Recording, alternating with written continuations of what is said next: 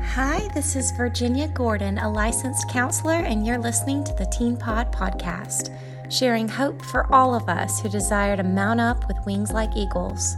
Get comfortable with being uncomfortable. We have the world to change. Hello, and welcome to Wisdom Wednesday. Structure and discipline. Are you someone who is happiest when you feel in control?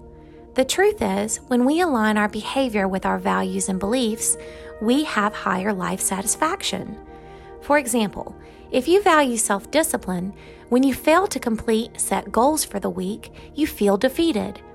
If you value kindness and you find yourself being closed off or rude to someone who asks for your help, you'll later regret it and feel bad.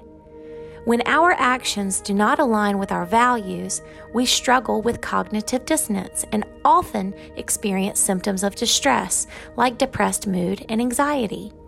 This poses the question How bad do you want it? Does it feel better to neglect your values or reflect them in your daily living? Are you willing to pick up a good read during your free time? Or by default, will you choose your iPhone to scroll through a social media platform? Is it worth it to resist the impulse? Can you strengthen your time management skills and simplify your life by striving to devote your energy to what matters most to you? Imagine a glass cup filled with an inch of dirty water. Emptying it is not the only way to clear it. Filling it with new, clean water to the point of overflow will do the trick.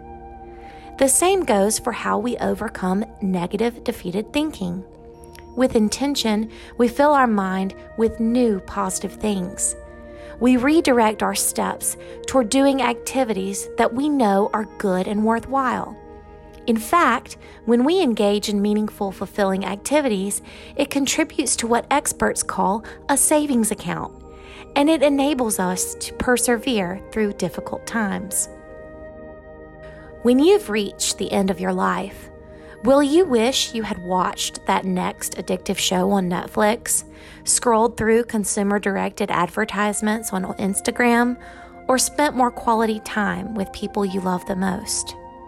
Positive change is achieved by focusing on small steps of growth each day and living life with purpose.